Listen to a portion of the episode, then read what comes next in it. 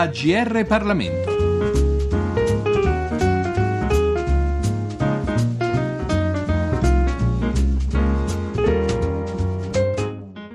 Benvenuti all'ascolto della nostra rubrica a tutti gli ascoltatori da parte di Giorgio Cirillo. Il libro che presentiamo oggi è Su da perdere, rimorsi, rimpianti e premonizioni, pubblicato da Rubettino e scritto da Massimo Lo Cicero, economista e docente presso le università di Roma La Sapienza e Tor Vergata. Chiediamo dunque all'autore perché Su da perdere con tanto di punto interrogativo e perché quelle premonizioni che caratterizza il sottotitolo libro su da perdere eh, è stato scritto per cercare di fare i conti con un lungo periodo, quel periodo nel quale l'Italia è entrata nell'euro e diciamo, ha intrapreso la strada che doveva portarci verso un riscatto da un passato che era stato invece negativo. Nel 1992 ci fu una grande crisi finanziaria e valutaria, la superammo grazie all'esperienza di Giuliana Mata e Carlo Azeglio Ciampi, dal 92 siamo risaliti lentamente al 2000 per entrare, come si diceva, nell'euro e nella stagione dell'euro, che non è stata brillantissima come sappiamo oggi, il mezzogiorno è stato particolarmente poco brillante. L'idea quindi era quella di ricostruire questo percorso dal 92 92 ai giorni nostri e cercare di capire in questo percorso che cosa era successo. Il libro ha un sottotitolo strano, Rimpianti, rimorsi e premonizioni, per eh, due motivi. Rimpianti e rimorsi perché è un po' la vita di ognuno di noi.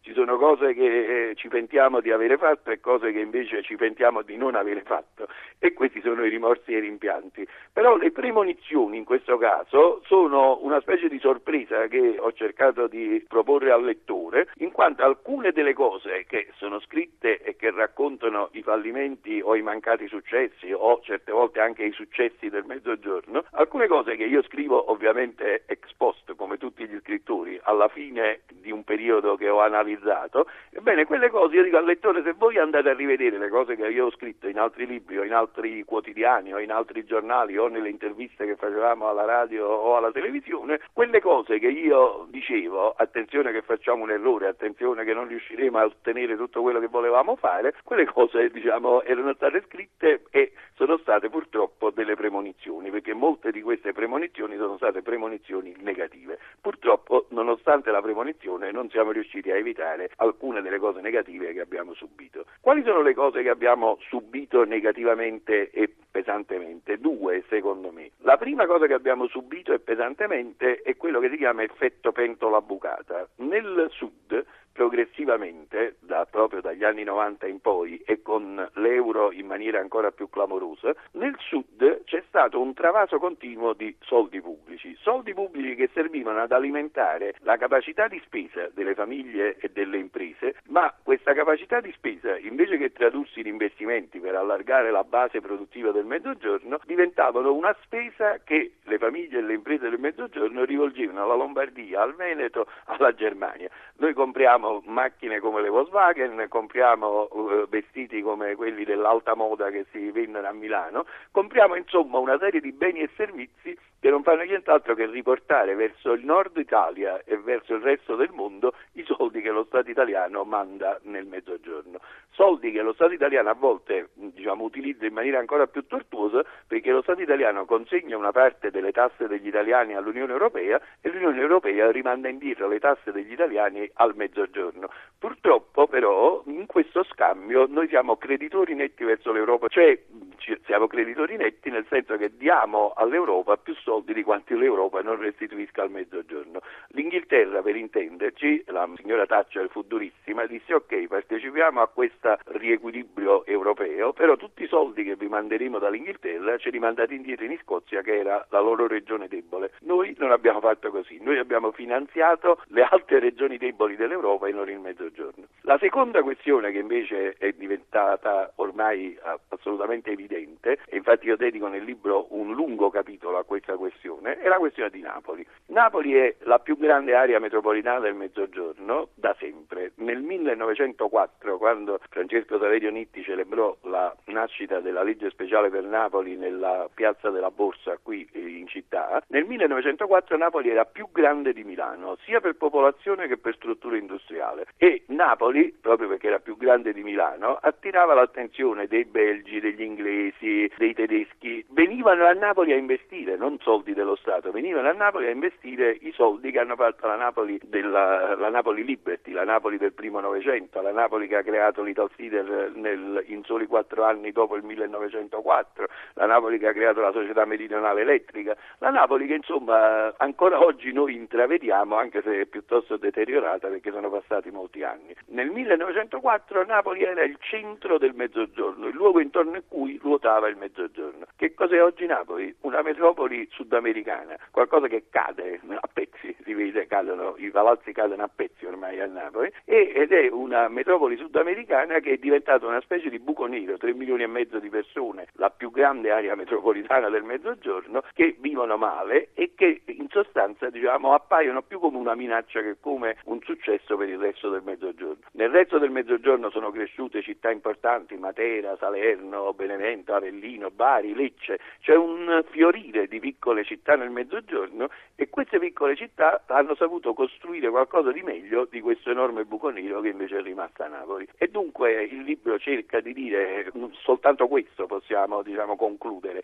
cerca di dire che eh, questo scherzo della pentola bucata, mandare soldi pubblici che poi eh, emigrano di nuovo verso l'estero e creano diciamo, soltanto uno squilibrio di proporzione e di reddito tra eh, persone troppo povere e persone troppo ricche, è stato il modo poi per alimentare questo diciamo, squilibrio di persone troppo povere e persone troppo ricche proprio nella città di Napoli che è diventata un enorme Caracas e di lasciare invece al resto del mezzogiorno la possibilità di crescere ma di non crescere abbastanza come è cresciuto invece il nord e questo è ancora il nostro problema a cento anni dall'inizio dell'unificazione di questa nostra diciamo non tanto felice nazione. A proposito di premonizioni di segno negativo, è possibile a questo punto fare una premonizione o una previsione che induca in qualche modo all'ottimismo, alla speranza per Napoli in particolare e per il Sud più in generale? C'è una formula, una via d'uscita dall'attuale situazione? Se oggi guardare alla situazione italiana e al suo futuro di medio termine, scopriremmo che c'è un enorme vuoto eh, nel mezzogiorno e un troppo pieno nel nord Italia. Nel mezzogiorno c'è un terzo degli italiani, però si produce solo un quarto di quello che l'Italia riesce a produrre e c'è la metà dei disoccupati. Quindi è la zona dove non c'è struttura industriale e c'è troppa popolazione, quindi c'è uno squilibrio tra popolazione e reddito. Se noi riuscissimo a far crescere il mezzogiorno, che però è una zona enorme perché è una zona dove vivono 20 milioni di italiani. Il mezzogiorno è grande quanto la Grecia e il Portogallo. Se noi riuscissimo a far crescere il mezzogiorno, questo sarebbe l'unico modo per far crescere l'Italia, perché nel mezzogiorno esiste un reddito pro capite bassissimo rispetto al reddito europeo e nel nord, nel Veneto, nella pianura padana, in Emilia, nella Lombardia, esiste un reddito pro capite come quello di Francoforte. Questo è una,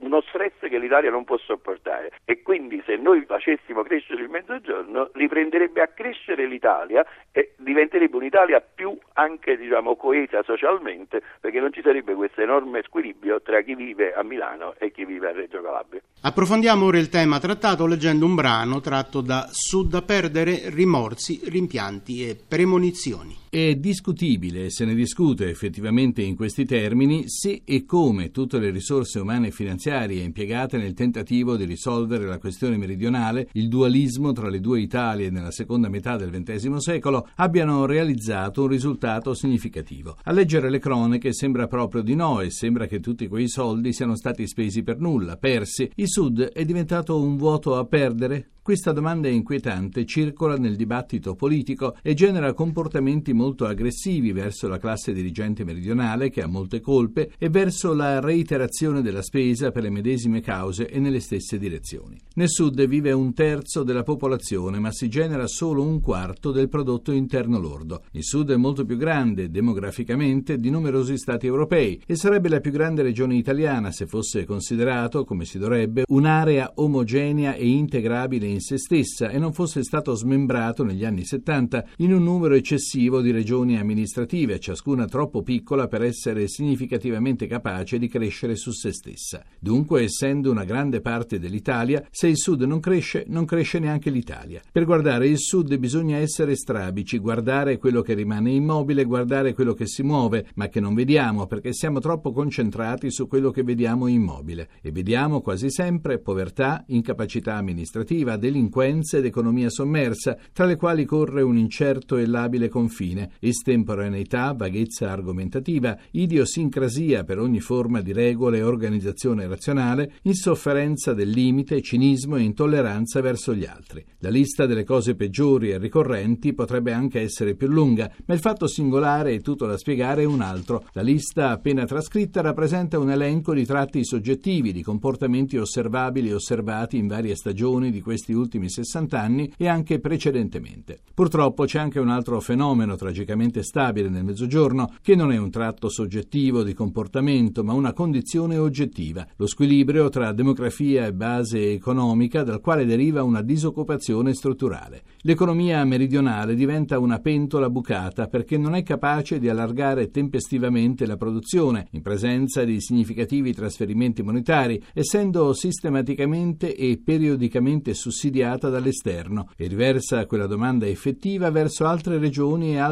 nazioni, deteriorando l'equilibrio della propria bilancia dei pagamenti come di quella nazionale ovviamente. Si trasforma insomma in un vaso dal quale la liquidità fuoriesce grazie agli acquisti in altre regioni italiane e in altri paesi delle imprese e delle famiglie residenti nel Mezzogiorno. Tutte queste circostanze rappresentano costanti oggettive e non soggettive, riguardano lo stato delle cose, non il comportamento degli individui. Si può sostenere, e per certi versi è anche vero, che queste costanti sono anche l'effetto dei comportamenti e che dunque il limite fondamentale, il peccato originale del Mezzogiorno, debba essere considerato come l'esistenza di una sorta di etnia bacata, una antropologia estranea e diversa rispetto a quella delle altre popolazioni europee. D'altra parte il sud rimane il confine meridionale dell'Italia, mentre essendo oggi Milano la capitale del Lombardo-Veneto, considerata dai suoi abitanti e da molta letteratura europea geopolitica la più meridionale delle metropoli del vecchio continente, si deve comunque ammettere che esista ancora e che debba esistere un confine tra Europa e Mediterraneo. Si tratta solo di capire dove segnare il confine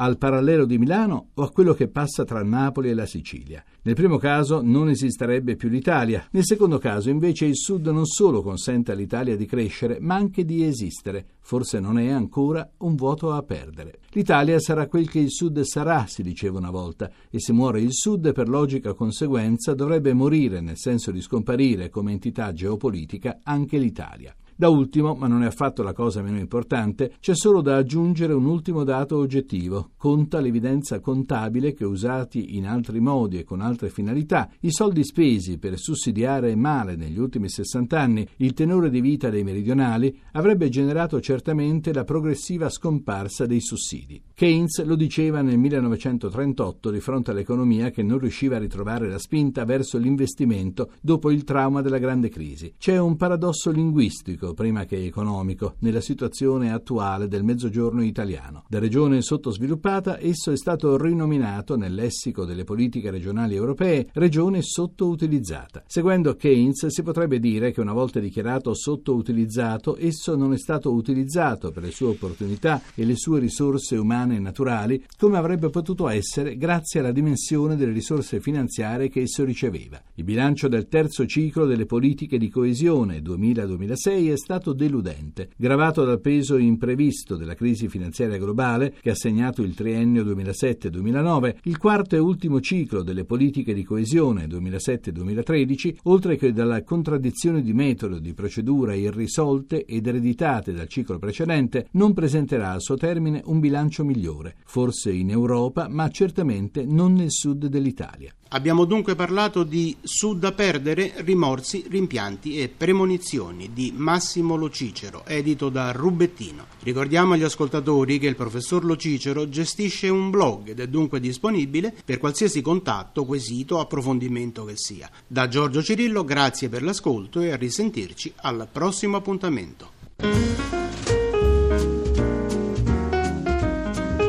I libri AGR Parlamento. Per segnalare saggi di storia, politica, sociologia e diritto, scrivere a grplibri.it.